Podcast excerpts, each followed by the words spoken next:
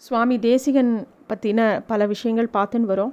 சுவாமி தேசிகனுக்கு ஒரு திருக்குமாரரும் உண்டு. பேரருளாளன் அருளால் நல வருஷம் ஆவணி மாதம் ரோஹிணி நட்சத்திரத்தில் பிறந்த அந்த குமாரருக்கு வரதாச்சாரியார் அப்படிங்கிற பெயர் உண்டு. சுவாமி தேசிகன் வந்து கொஞ்ச நாள் மேல்கோட்டை போகிற வழியில் சந்தியா காலம் அப்படிங்கிற இடத்துல இருந்தார். அப்போது கந்தாட லக்ஷ்மணாச்சாரியார் அப்படிங்கிற ஒரு வித்வான் ஒரு சமயம் அவரோட சிஷ்யர்கள் வந்து சுவாமி தேசிகன் கிட்ட மரியாதை இல்லாமல் நடந்து அவச்சாரப்பட்டான். அப்புறம் வந்து அந்த லக்ஷ்மணாச்சாரியாருக்கும் உடம்பு சரியில்லாமல் இருந்தது. அப்போ அவர் வந்து நேராக மேல்கோட்டை பக்கத்தில் இருக்கக்கூடிய அந்த சந்தியா காலத்தில் சுவாமி தேசிகனை தரிசனம் பண்ண போகிறார் போயிட்டு அவரோடையே இருந்து சுவாமி தேசிகனோட ஸ்ரீபாத தீர்த்தத்தை உட்கொள்கிறார் ஆச்சாரியனோட ஸ்ரீபாத தீர்த்தமானது ரொம்ப விசேஷமானது. அதை வந்து உட்கொள்னதுனால அவரோட நோய் நீங்கி அவருக்கு ஒரு அழ அழகான சத்புத்திரன் ஒருத்தர் பிறக்கிறார். அந்த அதனால் அந்த குழந்தைக்கே தீர்த்த பிள்ளை அப்படிங்கிறது தான் பெயர். சுவாமி தேசிகனை பற்றி இந்த தீர்த்த பிள்ளை அப்படிங்கிறவர் தான் தேசிக நூற்றந்தாதி அப்படிங்கிற அற்புதமான தமிழ் பிரபந்தத்தை நமக்காக கொடுத்துருக்கார். இது மட்டும் இல்லாமல் ஒரு சமயம் என்ன ஆச்சு? ஸ்ரீரங்கத்தில் ஸ்ரீ வைஷ்ணவ பண்டிதர் ஒருத்தர் வந்து ரங்கநாதரோட சன்னதியில் ஒரே ராத்திரியில் ஓராயிரம் ஸ்லோகம் பண்ணுவார் தான் கவிதாகிக சிம்மம்னு கூப்பிடணும். அப்படின்னு சொல்லி பெருமாளோட திருவடி விஷயமா நான் வந்து ஸ்லோகங்கள் எழுதுகிறேன் நீங்கள் பாதுக சம்பந்தமாக பெருமாளோட திருவடியில் போட்டுக்கிற இல்லையா பாதுக.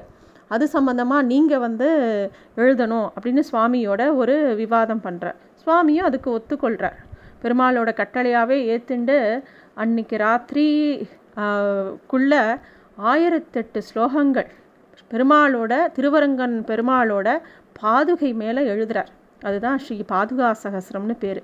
அதை அதை வந்து மறுநாள் காலம்புற பெருமாள் முன்னாடி விண்ணப்பம் பண்ணுற அந்த வைஷ்ணவ பெரியவரால் பெருமாளோட திருவடி மேலே முந்நூறு ஸ்லோகம் தான் பண்ண முடிஞ்சுது. ஆனால் பாதுகை மேலே ஆயிரத்தெட்டு ஸ்லோகம் சுவாமி தேசிகன் பண்ணி வைக்கிறார்.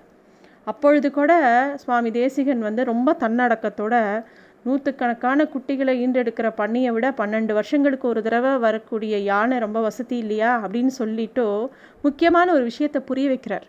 என்னென்னா பெருமாள் மேலே பக்தியுடைய ஸ்ரீ வைஷ்ணவர்கள் யாரும் ஒருத்தருக்குள்ள ஒருத்தர் பொறாமல் அதெல்லாம் வச்சுக்கக்கூடாது அது வந்து பகவான்கிட்டேருந்து நம்மளை தள்ளி வைக்கும் அப்படிங்கிற ஒரு விஷயத்த அவரோட அப்படியே வாழ்ந்து காட்டுறார். ராமானுஜ சித்தாந்தத்தை சேர்ந்தவா யாரும் மனசில் பொறாமையே இருக்கக்கூடாது அப்படிங்கிறத ரொம்ப தீர்மானமாக எல்லாருக்கும் சொல்லி வைக்கிறார். ஸ்ரீரங்கத்தில் ஒரு ஊழிக்காலம் வந்தது. நம்ம எல்லாருக்கும் தெரியும். முகமதையர்களோட படையெடுப்பும் போது ஸ்ரீரங்கத்தில் பெரிய பெருமாளுக்கு கல்திரை எழுப்பினவர் வந்து சுவாமி தேசிகன் தான். அங்கேருந்து எல்லாரையும் அதாவது மூலவர் இவர் வந்து கல்திரை எழுப்பின உடனே நம்பெருமாளையும் நாச்சிமார்களையும் எழுந்தருள் பண்ணிட்டு சில பெரியோர்கள் ஸ்ரீரங்கத்தை விட்டு கிளம்பி போயிட்டா.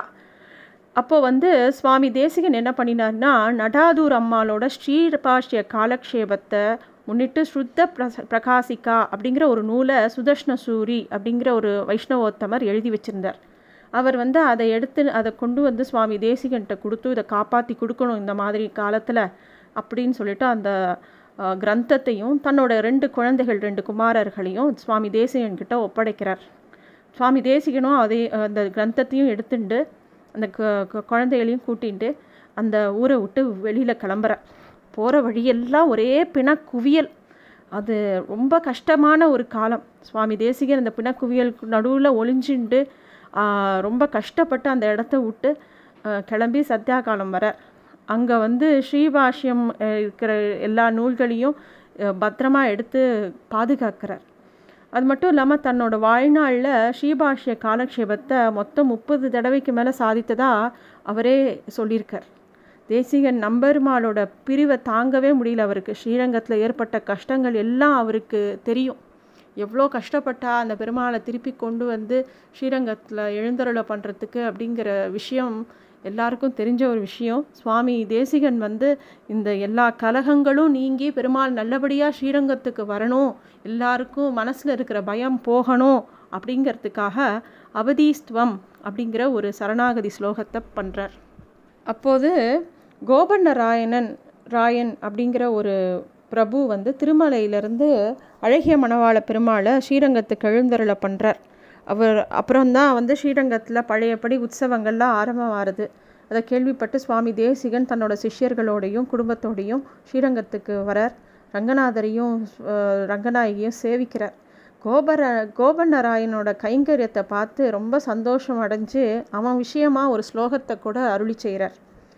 வித்வான்கள் மட்டும் இல்லாமல் சாமானியர்களும் புரிஞ்சுக்கும்படியாக பல தத்வார்த்தங்களான நூல்களை ரகசிய நூல்களை எல்லாத்தையும் எளிமைப்படுத்தி ராமானுஜ சித்தா சித்தாந்தத்தை விசேஷமான அர்த்தங்களெல்லாம் விவரிக்கும்படியான ரகசிய திரியசாரம் அப்படிங்கிற ஒரு முக்கியமான நூலை எழுதியிருக்கார் சுவாமி தேசிகன். அது மட்டும் இல்லை நிறைய இப்போ ஆழ்வார்களோட அவதாரம் நாள் ஊர் எல்லாத்துக்கும் எல்லாத்தையும் வச்சு பிரபந்த சாரம்னு ஒரு கிரந்தம். ரொம்ப அழகான எல்லாமே நல்ல நல்ல பாசுரங்கள் எல்லாம் எளிமையான பாசுரங்கள் எல்லாரும் மனப்பாடம் பண்ணக்கூடிய பாசுரங்கள் எல்லாமே. அதெல்லாம் வந்து கண்டிப்பாக ஆனால் குரு மூலமாக தான் கற்றுக்கணும் ஒரு ஆச்சாரியன் மூலமாக தான் எதுவுமே கற்றுக்கணும் சுவாமி தேசிகனுக்கு பல சிஷ்யர்கள் உண்டு. அவருடைய மகனான வரதாச்சாரியரே அவருக்கு முக்கியமான சிஷ்யர். பேரருளாள ஜீயர் வெண்ணை கூத்த ஜீயர் பிரபாகர ஜீயர் இவாளும் அவரோட சிஷ்யர்கள். விஞ்சிமூர் ராமானுஜாச்சாரியார் பிள்ளை லோகாச்சாரியார் இவாளும் வந்து சுவாமிக்கிட்ட ஸ்ரீபாஷ்யம் காலக்ஷேபம் கத்துண்டா. அவருடைய திருக்குமாரர் வரதாச்சாரியார் தான் இப்போ நம்ம சொல்லக்கூடிய எல்லா அவர் சுவாமி தேசிகனோட ஸ்லோகங்கள் கிரந்தங்கள்லாம் சொல்கிறதுக்கு முன்னாடி ஸ்ரீமான் வெங்கடநாதாரிய கவிதா கிக்கு கேசரி வேதாந்தாச்சாரிய வரியோமே சன்னிதத்தாம் சதாகிருதி அப்படின்னு சொல்கிற ஸ்லோகத்தை அவர் தான் இயற்றினார். அதுக்கப்புறம் வந்து பிரம்மதந்திர ஸ்வதந்திர ஜீயர் அப்படிங்கிறவர் தான் ராமானுஜ தயாபாத்திரம் ஞான வைராக்கிய பூஷணம் ஸ்ரீமத் வெங்கடநாதாரியம் வந்தே வேதாந்த தேசிகம் அப்படிங்கிற ஸ்லோகத்தை இயற்றினார். பிள்ளை லோகாச்சாரியரும் ஒரு தனியனை அழகான தமிழ் தனியனை சமர்ப்பித்தார் சீரொன்று தூப்புள் திருவேங்கடமுடியான் பாரொன்று சொன்ன பழமொழியில் ஓரொன்று தானே அமையாதோ தாரணியில் வாழ்வார்க்கு வானேரப்போமளவும் வாழ்வு அப்படிங்கிற ஸ்லோகம். இது மாதிரி நிறைய விஷயங்கள் சுவாமி தேசிகனோட வாழ்க்கை சரித்திரத்தில் இருக்குது அவர் வந்து ஒரு சிற்பியை வெல்றார். அது வந்து ரொம்ப முக்கியமான ஒரு சம்பவம். சர்வதந்திர ஸ்வதந்திரனான சுவாமி தேசிகன் சிற்ப சாஸ்திரத்திலே ரொம்ப வல்லமை பெற்றவர். ஒரு சமயம் அவரோட கனவுல வந்து ரங்கநாத சுவாமி வந்து இந்த மாதிரி உன்னோட சிற்பம் ஒன்று பண்ணணும்.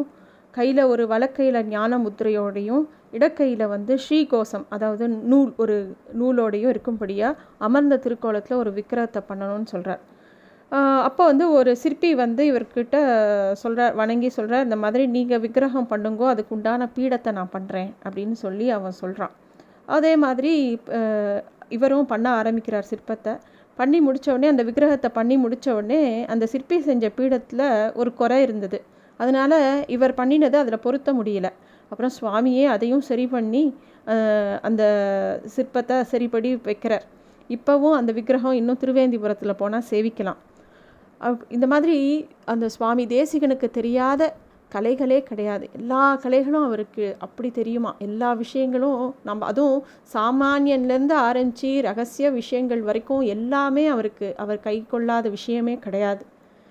அவர் வந்து தன்னோட தன்னோட நூற்றி ஒன்றாவது வயசில் சௌமிய வருஷம் கார்த்திகை மாதம் பௌர்ணமி தினத்தன்று ஆச்சாரியன் முன்னிட்டு பரமபதநாதனை திருவடி அடைஞ்சார்.